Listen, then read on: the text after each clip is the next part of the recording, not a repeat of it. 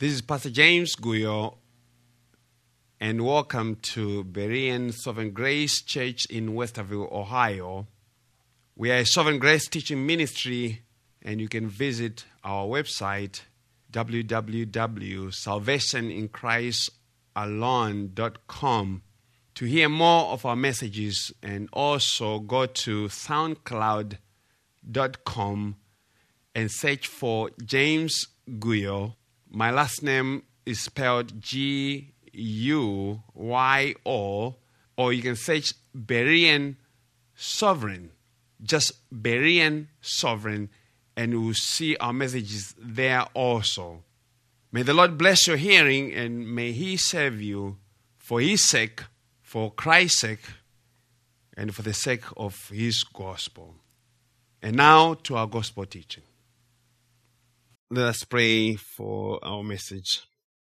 Heavenly Father, Lord, we come again, Lord, to glorify your name in the preaching and teaching of your Son and his work, in his finished work of the gospel, in the salvation of his people.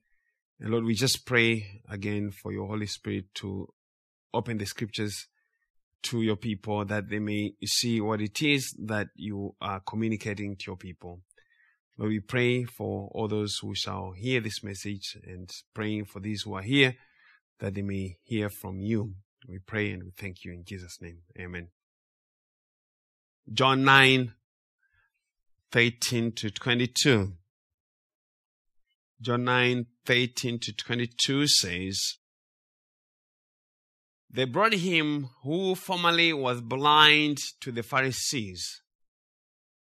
Now it was a Sabbath when Jesus made the clay and opened his eyes. Then the Pharisees also asked him again how he had received his sight. He said to them, He put clay on my eyes, and I washed, and I see. Therefore, some of the Pharisees said, This man is not from God because he does not keep the Sabbath. Others said, how can a man who is a sinner do such things?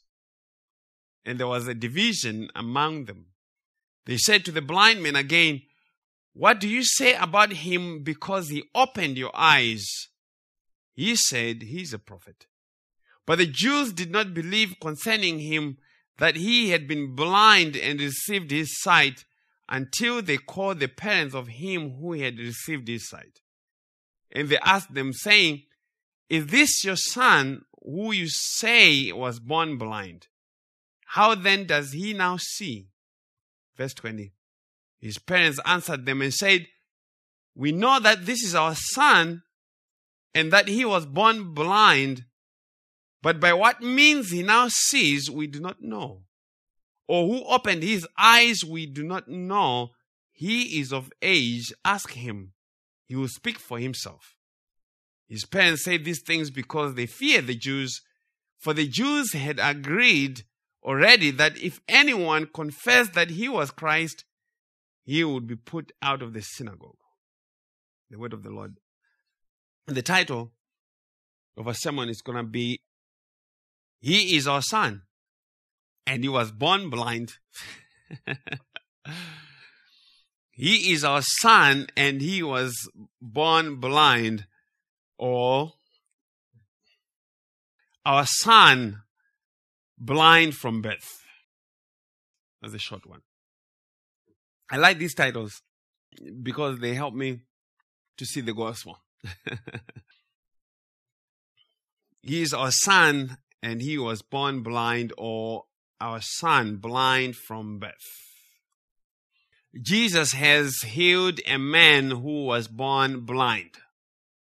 And the man was blind from birth, and many, including Jesus' own disciples, thought it was because of some sin that the, the parents had committed or he had committed whilst in his mother's belly.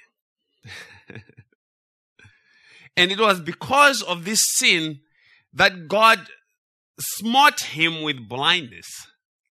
And I'm sure it was not just the disciples this was also the understanding of the generality of the people. They were holding to this kind of theology that a man cannot just be blind from birth. There has to be something that caused it, especially something that he did or the parents. Things could not just happen to him unless he had done something wrong or bad. And that is how humans always think. We have to always give an explanation of why things are the way they are. And in this context, they have to find someone to blame. It's him or the parents. But Jesus comes and says, Not so fast. You have no ability to interpret God's providence. You have no ability to understand the fullness of the works of God. And in John 9 3, Jesus came and said, Neither this man nor his parents sinned, but that the works of God should be revealed in him.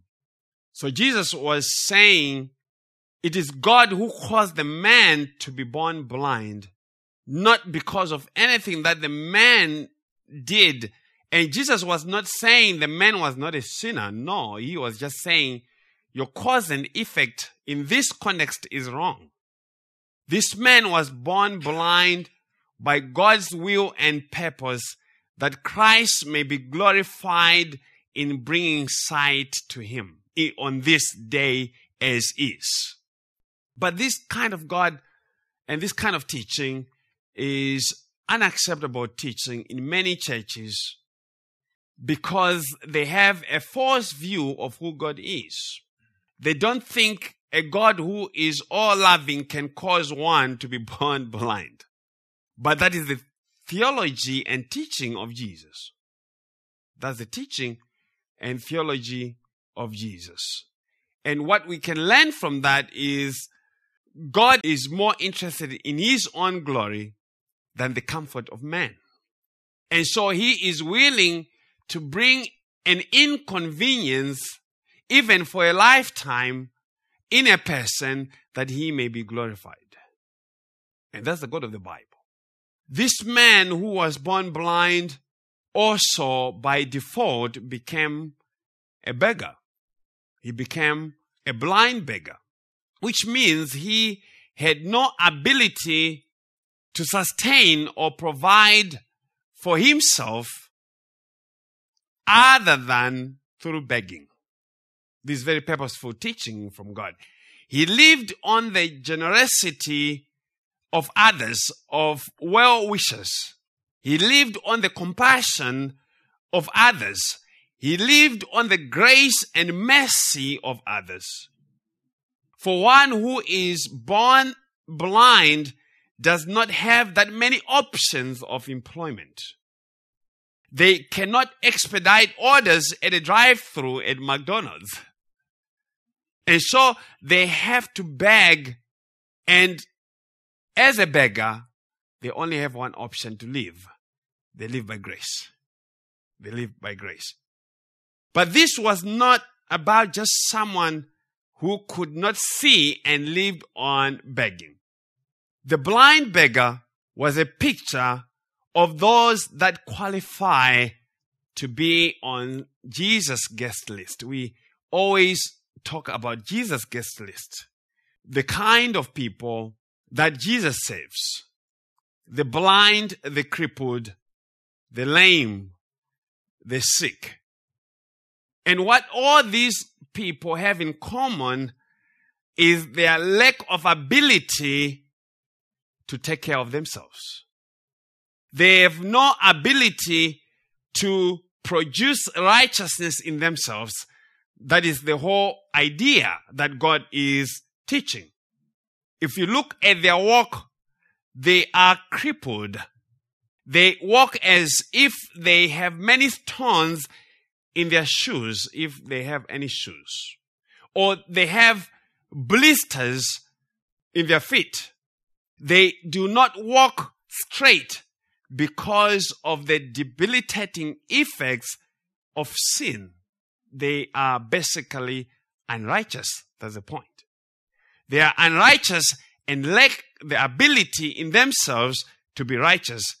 And they lack the ability to supply for themselves that which would cause them to walk upright.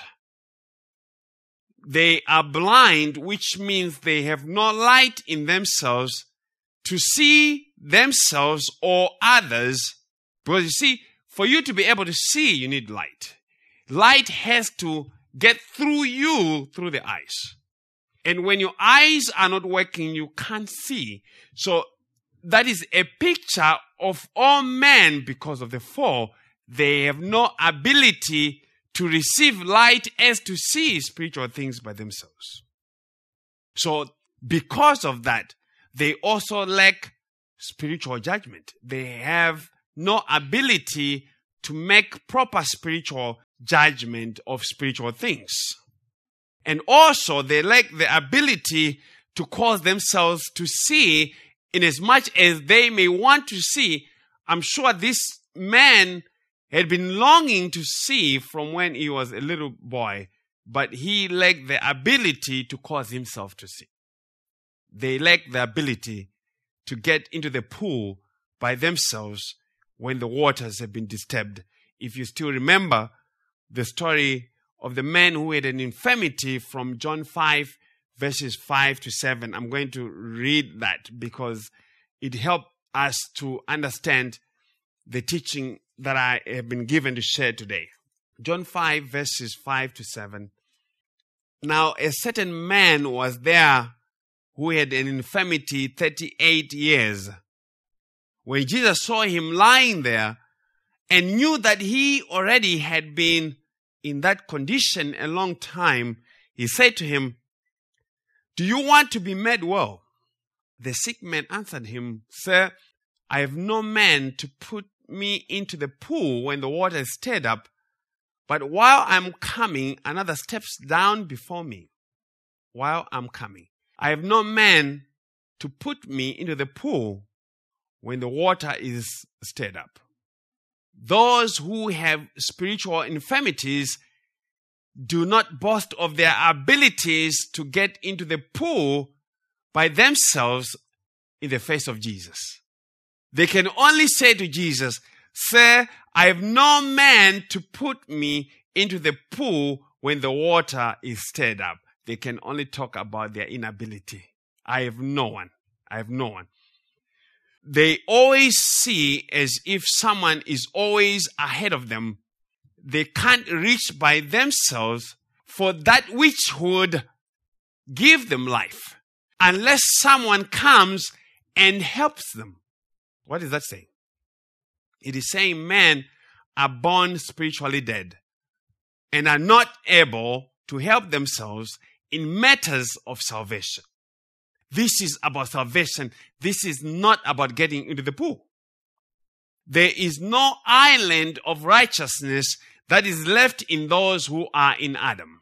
Men have no ability, they have no ounces of goodness by which they can figure out Jesus and the gospel by their own free will, whatever they call it.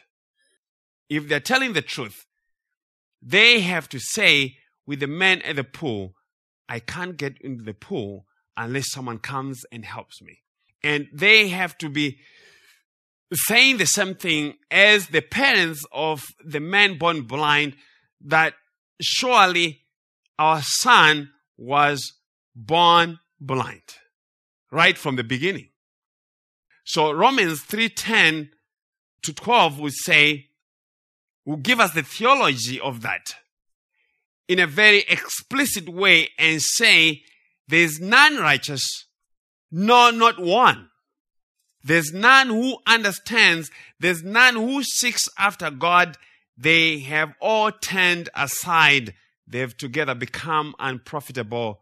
There's none who does good. No, not one. So that's a summary again of inability and of the condition, the spiritual condition of all men because of sin. None righteous. And it is only those who are born again who see their infirmities. They see their inability to be righteous and so they can only boast in their weaknesses and say, Jesus, say, I have no one to take me into the pool. I have no one. They only talk about their inability. So they can only talk about their weaknesses. And we have Apostle Paul in 2 Corinthians 12, verses 9 and 10 say, Therefore, most gladly, I would rather boast in my infirmities, that the power of Christ may rest upon me. Boast in my infirmities, boast in my weaknesses. Therefore, I take pleasure in infirmities, in reproaches, in needs, in persecutions, in distresses, for Christ's sake. For when I am weak, then I am strong. For when I am weak, then I am strong. For the power of Christ is made perfect in weakness. The power of the gospel, the power of salvation is evident, is made manifest in the weakness of men because of sin. And those who see their infirmities because they've been born again also share the same testimony with Apostle Paul in Philippians 3, verses 7 to 9, where Apostle Paul says, But what things were gained to me, these I have counted loss for Christ.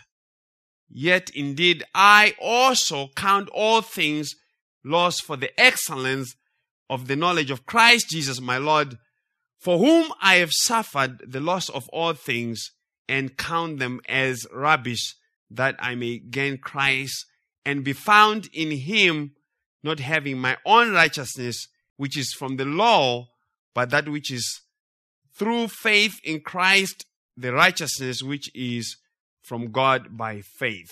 So that is the testimony of those that are weak.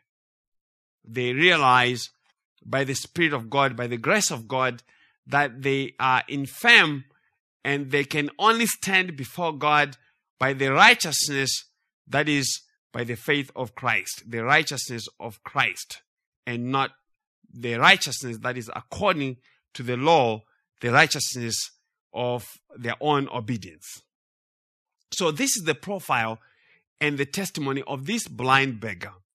He is the ultimate picture of those who are recipients of grace. Grace is not for those who think they see in themselves, as we are going to learn from Jesus later, saying to the Pharisees that, well, you think you see, so your sin remains. So grace is not for those who think they see, those who think have righteousness according to their own estimation. The Pharisees thought they had righteousness according to their own estimation. Grace is given not to those who are rich in their own eyes, but those who are poor, those who are meek, and those who are naked. Those who have nothing to boast about before God. That is the purpose of all these conditions, is saying you ultimately have nothing before Him, and your standing is only by that which He has bestowed upon you in His Son. But you and I do not make ourselves blind beggars. We do not make ourselves crippled. There's no way to make yourself a blind beggar. You can even poke your eyes. You can st- you still not be a blind beggar. You're just someone who used to see who poked their eyes. because these are spiritual matters. Spiritually, that is the work of God in His people that they may see Christ and Him alone as the reason why they see and receive spiritual things. And the Jews have one of these of Christ in their hands and they do not know what to do with him. They do not know what to make up of what has just happened to him. They are looking at the man with their own fallen eyes, with their own blind eyes. They are not too impressed by what has just happened to him. And so they have to make some theological statements as to discount the work of Christ in the man. They are religious authorities. They are the religious authorities, and it is they who have to make the interpretations and the ruling on what has happened. They are the ones who are supposed to be the spiritual people. But they are natural men. they are not born again. Yet they are very religious. So one can be very religious and not be born again. They are doing things which are beyond their pay grade, and that is why they are stumbling at the face of Jesus. They can't read or receive spiritual things according to 1 Corinthians 2, verses 13 to 15. Things we also speak, says Apostle Paul, not in words which man's wisdom teaches, but which the Holy Spirit teaches, comparing spiritual things with spiritual. But the natural man does not receive the things of the Spirit of God, for they are foolishness to him, nor can he know them because they are spiritually discerned. But he who is spiritual judges all things, yet he himself is rightly judged by no one. So the blind beggar is a spiritual man. He discerns the things of Christ. He judges the religious leaders rightly, but they fail to judge him rightly. And Jesus also is a spiritual man. He judges the Pharisees rightly, but he himself was rightly judged by no one. And the blind man is in union with Christ. And I hope to talk about that next week because what we see here in the book of John, we have an unusual situation where, according to John, his purpose of writing is for us to know that Jesus is the Son of God and He is the Christ and believing that we may have eternal life. So Jesus is the center of John's writing. And yet in this chapter, this is the only chapter in the book of John where Jesus is not at the center. It's the blind man who is at the center. So we are going to talk about union and bring out the theology that actually Jesus is still the center of the discussion. so we the Lord willing, we'll talk more about that next week. But the religious leaders have failed to discern the work of the Spirit of God in the man, and so they resort to find a reason to charge the man and Jesus so as to discredit both the miracle and Jesus. And yes, of course, it's very convenient it is a Sabbath day. and they were just so lucky that it was a Sabbath day. And so what did they do? Verses 13 to 16 of John 9. They brought him who formerly was blind to the Pharisees. Now it was a Sabbath when Jesus made the clay and opened his eyes. Then the Pharisees also asked him again how he had received his sight. He said to them, he put clay on my eyes, and I washed, and I see. Therefore, some of the Pharisees said, This man is not from God because he does not keep the Sabbath. Others said, How can a man who is a sinner do such signs? And there was division among them. According to the interpretation of the Pharisees, kneading clay, lighting a fire, was a work on a Sabbath. And Jesus was guilty of violating the Sabbath because he would.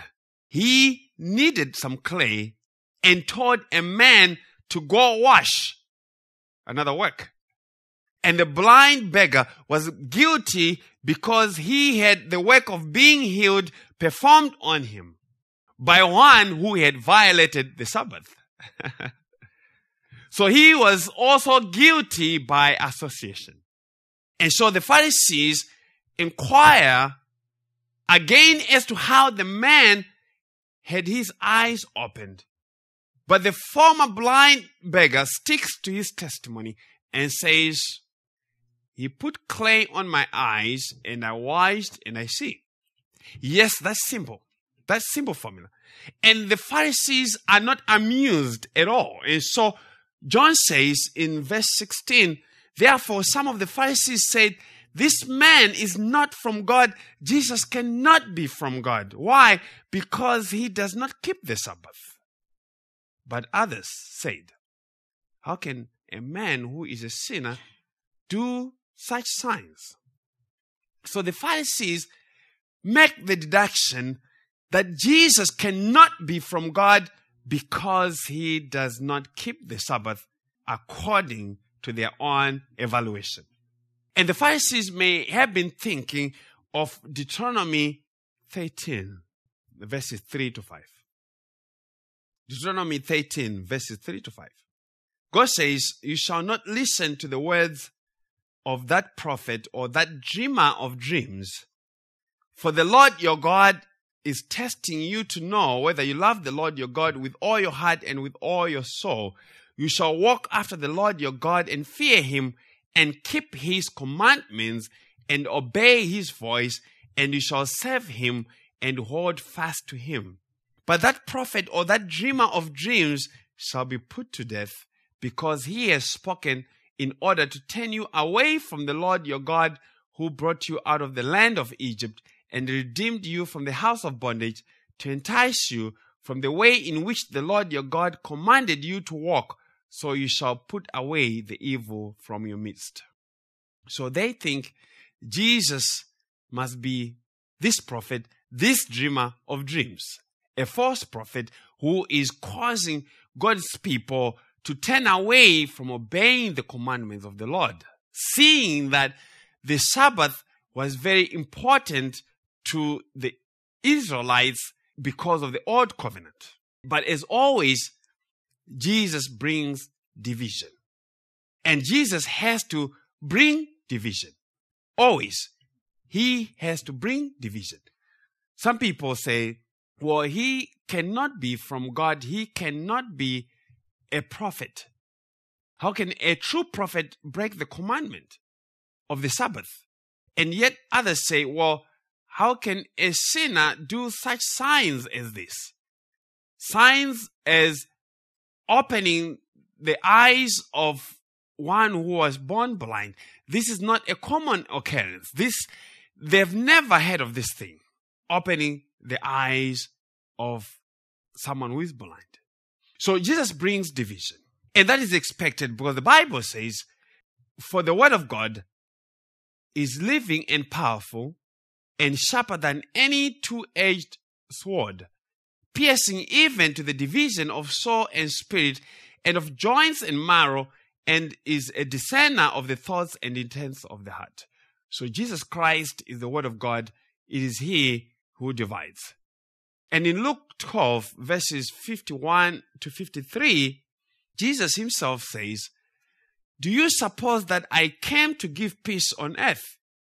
I tell you, not at all, but rather division. For from now on, five in one house will be divided. Three against two and two against three. Father will be divided against son and son against father. Mother against daughter and daughter against mother. Mother in law against daughter in law and daughter in law against her mother in law. So the gospel of Jesus Christ divides between those who are just religious and those who are blind beggars whose eyes have been opened by Jesus. So division is part of the package of preaching, teaching, and believing the true gospel is going to happen. It is not an aberration. It is not a mistake. If God opens your eyes to the truth, it is going to bring division. And religious people are going to say, but I've been in church all my life and I've never heard that. Like their opinion really matters when it comes to eternal matters. The religious boast in their goodness. You may want to write that down. Ginny, since you're writing notes. they boast in their keeping of the law or any provision of the law. They claim to keep the law to honor God, but they deny Jesus in the process. They deny the gospel in the process. But Jesus has come earlier and said in John 7 19, Did not Moses give you the law? Yet none of you keeps the law. Why do you seek to kill me? It is the very same religious people, the very same Pharisees, who are accusing Jesus of breaking the Sabbath, who are intent on killing him. And that is intent on committing murder. Jesus says, and this is a summary statement, none of you keeps the law. Those who claim to keep the law do not keep the law and they have never kept the law. Thinking that one keeps the law and actually keeping the law, that is giving 100% obedience to what the Lord says, are two different things.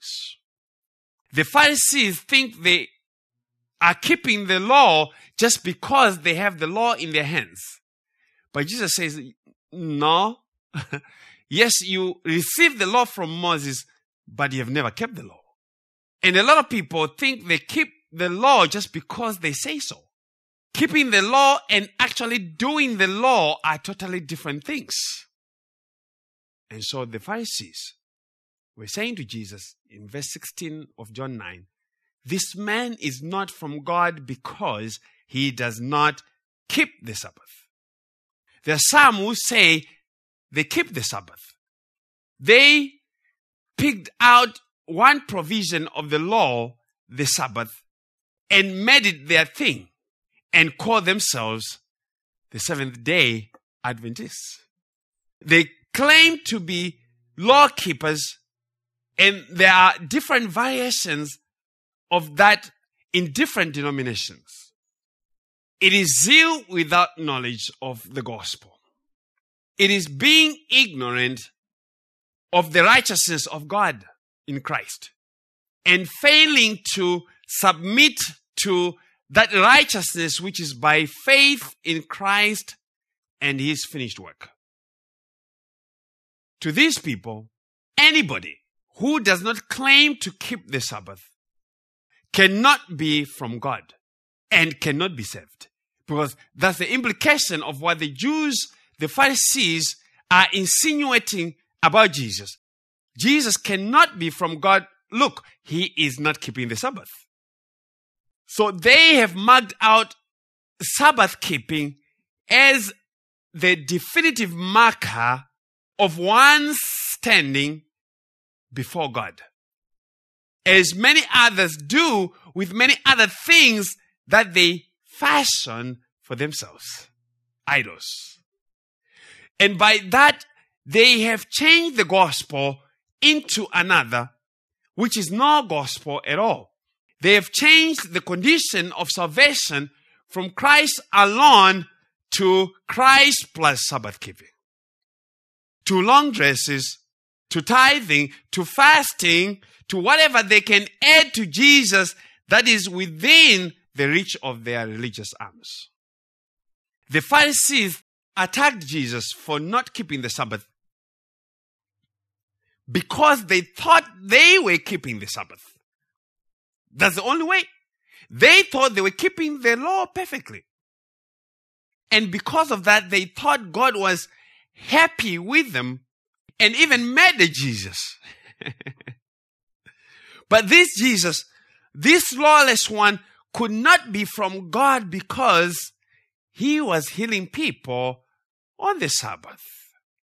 But this is what they did not know. Jesus did not break the Sabbath and did not break the law. He was innocent, he was holy, undefiled, and separate from sinners, according to the writer of Hebrews. He was without sin, and it is he who gave the Sabbath. And it is he who had the proper understanding and interpretation of what the Sabbath was supposed to be. The believer in Christ is not under obligation to observe the Sabbath. The Sabbath was given to national Israel under the old covenant as a token of that covenant. A token is a pledge. It's a sign. It's a mark, an emblem, a representation of a particular fact. And I'll give an example. A ring worn on the proper finger is a token that one is married. And you are not going to have multiple rings to say, oh, I'm married to two, three people. And God is the one who came up with this. Tokens. It's not man's invention. And so God gave tokens or representations to the covenants that he made with his people. And these tokens were signs of commitment and fidelity to a particular covenant. And as we know, the whole idea of a covenant is a marriage situation. So God always represents covenants as marriage. So the church is married to Christ. Christ is our husband and the church is the bride. And let's talk a little about the tokens or the signs or the seals of the different covenants that are in the Bible so that we may bring more clarity to this teaching on the Sabbath. When you're reading the Bible in the Old Testament, God made a sign or token when he made the covenant between himself and Noah. And the token of that covenant was the rainbow. And that's Genesis 9, verses 12 and 13. God said, This is the sign of the covenant which I make between me and you and every living creature that is with, that is with you for perpetual generations. I set my rainbow in the cloud, and it shall be for the sign of the covenant between me and the earth. So the rainbow is the token, or was the token of the covenant between God and Noah. In Genesis 17, verses 10 and 11, God made a token of the Abrahamic covenant. And that token was male circumcision. Male circumcision. God says, This is my covenant which you shall keep between me and you and your descendants after you. Every male child among you shall be circumcised, and you shall be circumcised in the flesh of your foreskins, and it shall be a sign of the covenant between me and you.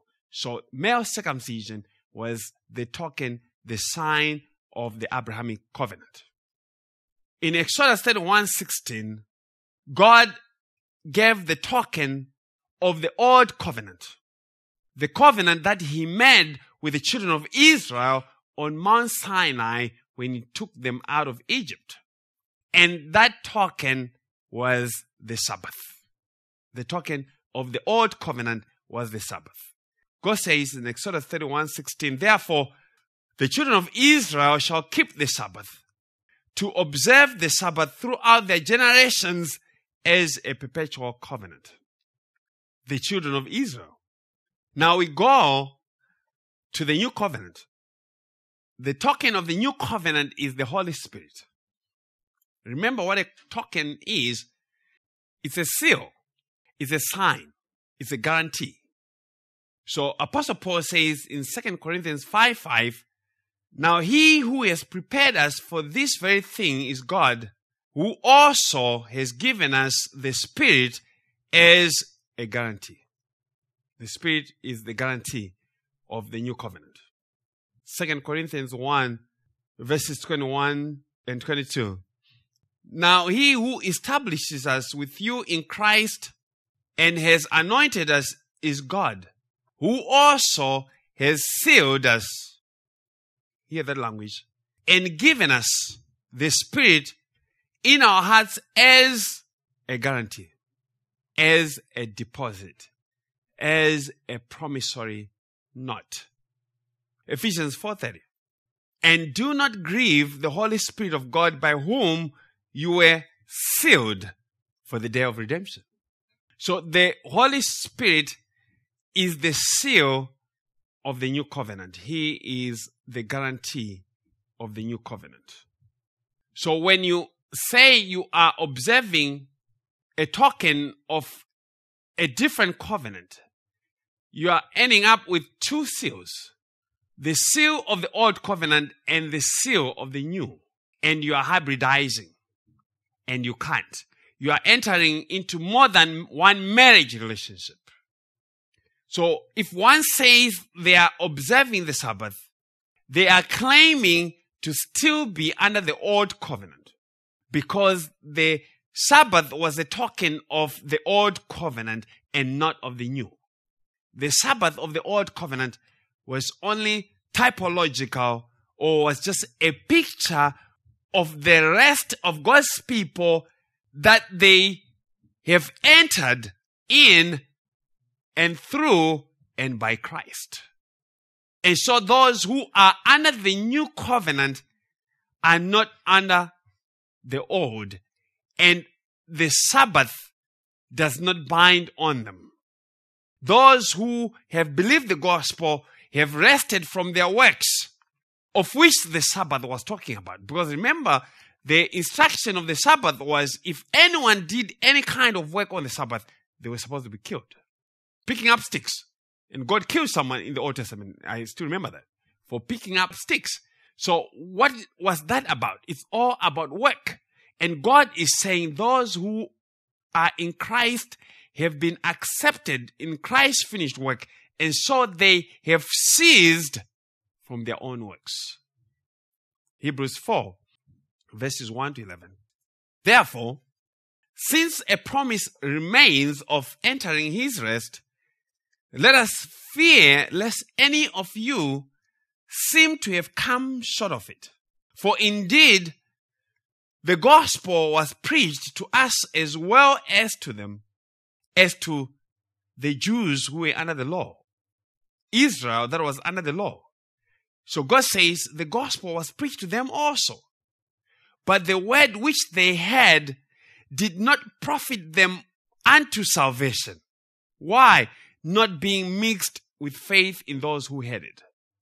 They did not mix it with faith as to understand the spiritual nature of what that meant. For we who have believed, now he's telling us the nature of how we enter into that rest. For we who have believed do enter that rest. As he has said, so I swore in my wrath, they shall not enter my rest. Although the works were finished from the foundation of the world. So God swore to them that they would not enter his rest because they thought the Sabbath was just about not picking sticks. For he has spoken, verse 4, in a certain place of the seventh day in this way. So now the writer of Hebrews, by the Holy Spirit, is bringing the Sabbath into the proper context and says, and God rested on the seventh day from all his works. That's the creation story. That's the creation ordinance. And again, in this place, they shall not enter my rest. Since therefore, it remains that some must enter it. And those to whom it was first preached did not enter because of disobedience.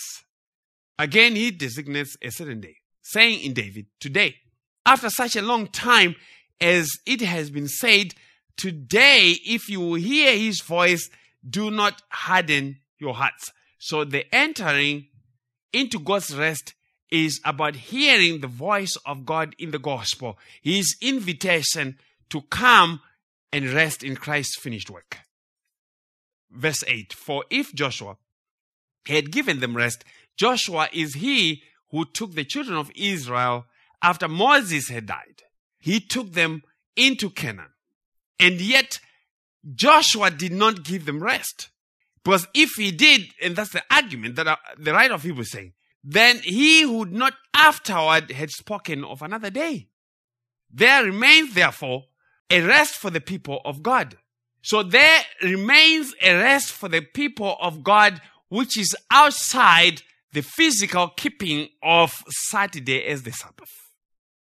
Verse 10 For he who has entered his rest has himself also ceased from his works as God did from his. So the one who has entered the rest of God also stops working. they stop working. Let us therefore, that's the exhortation, verse 11, be diligent to enter that rest, lest anyone fall according to the same example of disobedience. So the writer of Hebrews is saying the Lord did not give those who were under it rest. And God constantly reminded them of that reality by the unending wars that the children of Israel had with their neighboring nations. They always were fighting their enemies. And so God did not grant them rest. The law could not give rest in the promised land. It was by the law that the children of Israel entered the promised land. They were under the law. So the law only had the promise of rest. The Sabbath was given as a shadow of the rest that God was going to bring to his people in the new creation, in the new covenant, in the blood of Christ. So those who have entered God's rest have also ceased from their works of trying to be accepted by God as God did from His. They have entered into the same rest that God entered in Himself when He finished the work of creation. And so, what this is saying is that one who is still trying to keep the law is refusing to enter into God's rest because you can't enter into God's rest when you're still trying to keep the law. And that is also saying they are denying Jesus' sacrifice as the final and ultimate sacrifice that achieved their rest. But they'll say, oh, no, we, no, we don't, we don't believe that. No, that's what they are believing. It is to say the blood of Christ was not sufficient to purchase rest for God's people from sin, death, the devil, and condemnation. Because that's what this is talking about. It's talking about sin, death, the devil, and condemnation. Those are the enemies of God's people. So if you are keeping the Sabbath, or if you claim to keep the Sabbath, you are working for salvation in the face of Christ. And God caused that disobedience. And a lot of these people say, Oh, look at us, we are obeying God. And God says, No, no, no, no. That is the same example of disobedience that caused the others who were under the law to die and perish. One is free to set aside whatever day they want to worship, but they can't make it mandatory because the Sabbath was mandatory. If they make it mandatory, now they are saying there's righteousness to it. You see the difference? They are saying now it is righteousness and it is now binding on the consciences of all those who are in Christ. And that cannot be true. And that's the problem.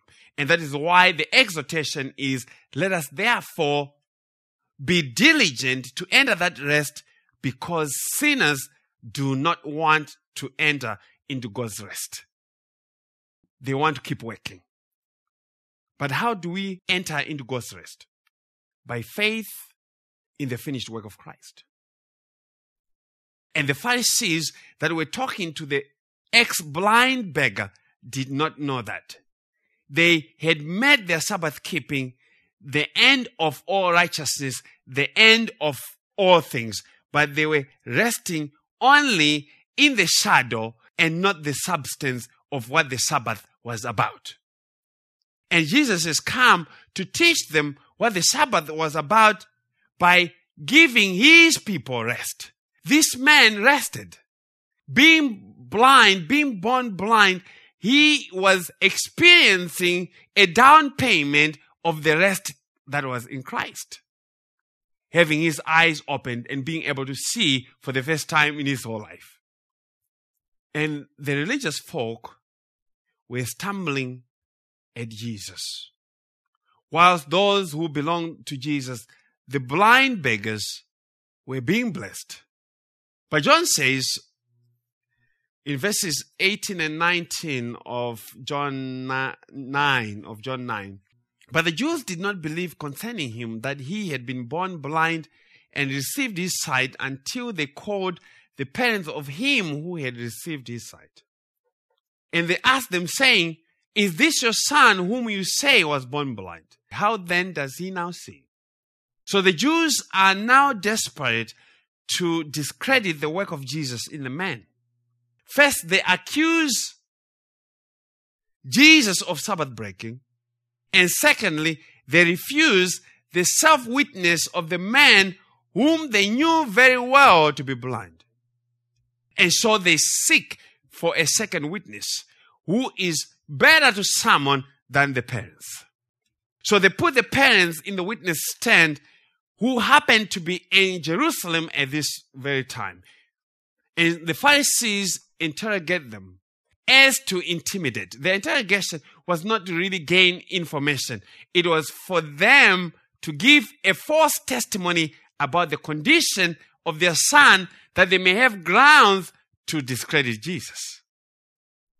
So they said, and they asked them, saying, Is this your son whom you say was born blind? How then does he now see? Tell us, are you sure this is truly your son? We think he is lying, but tell us how he received his sight. By the way, your son, as we know him, was born blind. And surely this could not be him, could he? Tell us, how then does he now see? Verse 20 and 21 His parents answered them and said, We know that this is our son and that he was born blind. But by what means he now sees, we do not know, or who opened his eyes, we do not know. He is of age. Ask him, he will speak for himself. So the parents said, Yes, this is surely our son. And it is also true that he was born blind. And guess what? Your guess is just as good as ours as to how he received his sight. He is not faking it. He surely was born blind from birth. And that is the true testimony of all whose eyes are opened by Jesus. Their testimony is, I surely was born blind. That is to say, I did not cause myself to see. I wasn't born seeing Christ. It speaks to the spiritual condition, to the true spiritual condition of all men because of sin, blind from birth. But the parents then say, verse 21, but by what means he now sees we do not know, or who opened his eyes we do not know, he is of age, ask him, he will speak for himself. The parents could only give testimony of the condition of their son, but as to how he received sight or who did it, they could not know. They did not say, Oh, by the way, our son walked the aisle. He invited Jesus into his heart and made him Lord and Savior. No. They could have said that. How did he receive sight? He invited Jesus. He made him Lord and Savior. He chose Jesus. No, they did not say that. They said, We do not know how these things work. Why? Because the giving of sight is not the work of man, it is the work of God. It is the work of God. John 3 8. Jesus said, talking to Nicodemus, the wind blows where it wishes, and you hear the sound of it, but cannot tell. You see, cannot tell. The parents could not tell where it comes from and where it goes. So is everyone who is born of the Spirit. So is everyone born of the Spirit. There's no way that the parents could know how their son actually, even though they but at this moment, when he was healed, they were not there. It's only Jesus and the man and the disciples. So they could not tell, but in, in God's arrangement, he purposed it to be this way that he may continue to teach what we just read from John 3 8. But this is an application of the teaching of Jesus from John 8 of how one gets born again. And also, related to that is the revelation of Jesus to a person. The parents did not know who Jesus was or Jesus is. At this point, they did not know him because there's no man who can know Christ unless it's been revealed to them. And Jesus himself said in Matthew 11 27, All things have been delivered to me by my Father, and no one knows the Son except the Father, nor does anyone know the Father except the Son and the one to whom the Son wills to reveal him. So the wind, that is the Holy Spirit, has blown where it wishes, and the Father has revealed the Son to whomever he wills.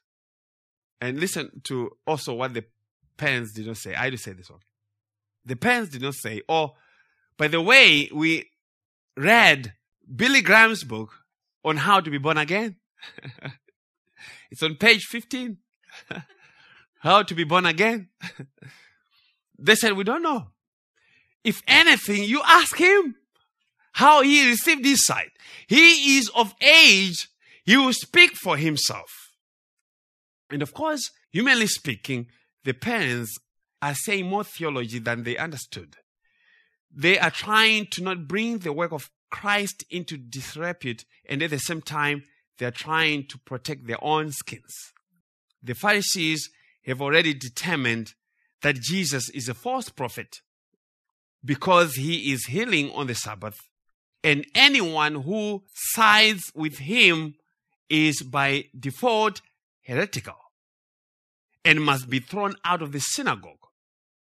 And so the parents played safe, but as I said, their statements are by God's doing.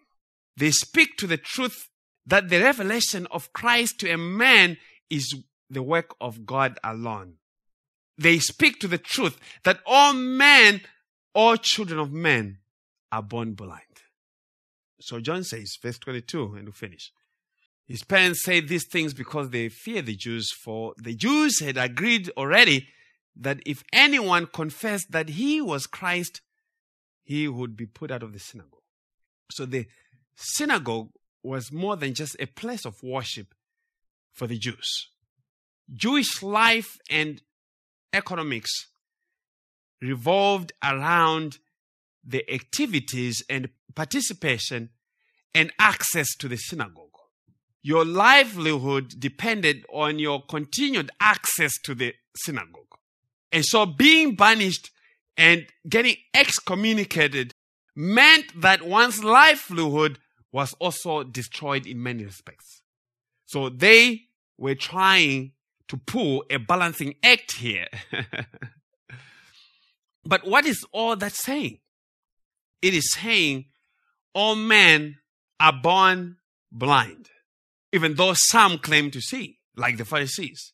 But all men are born blind, but those who belong to Christ who realize that they were born blind and they are blind beggars. And they are blind beggars to the glory of God. God is glorified in the salvation of his blind people. Christ is glorified in the giving of spiritual sight to his people. And we continue to argue that sin did not happen by accident in God's creation. It was necessary that Christ may be revealed this way. It was necessary that the glory of God in Christ in salvation may be revealed in this way. It was by Him who works all things according to the counsel of His own will. People have to know that God is in the business of glory. God is in the business of glory and no other business. And so Christ was glorified in the salvation of his people. The cross is a work of God's glory. So the glory of Christ is clearly seen in the salvation of his people. It's seen in the opening of the eyes of those that are blind, those who are crippled, those who are lame, those who are infirm, those who are sick.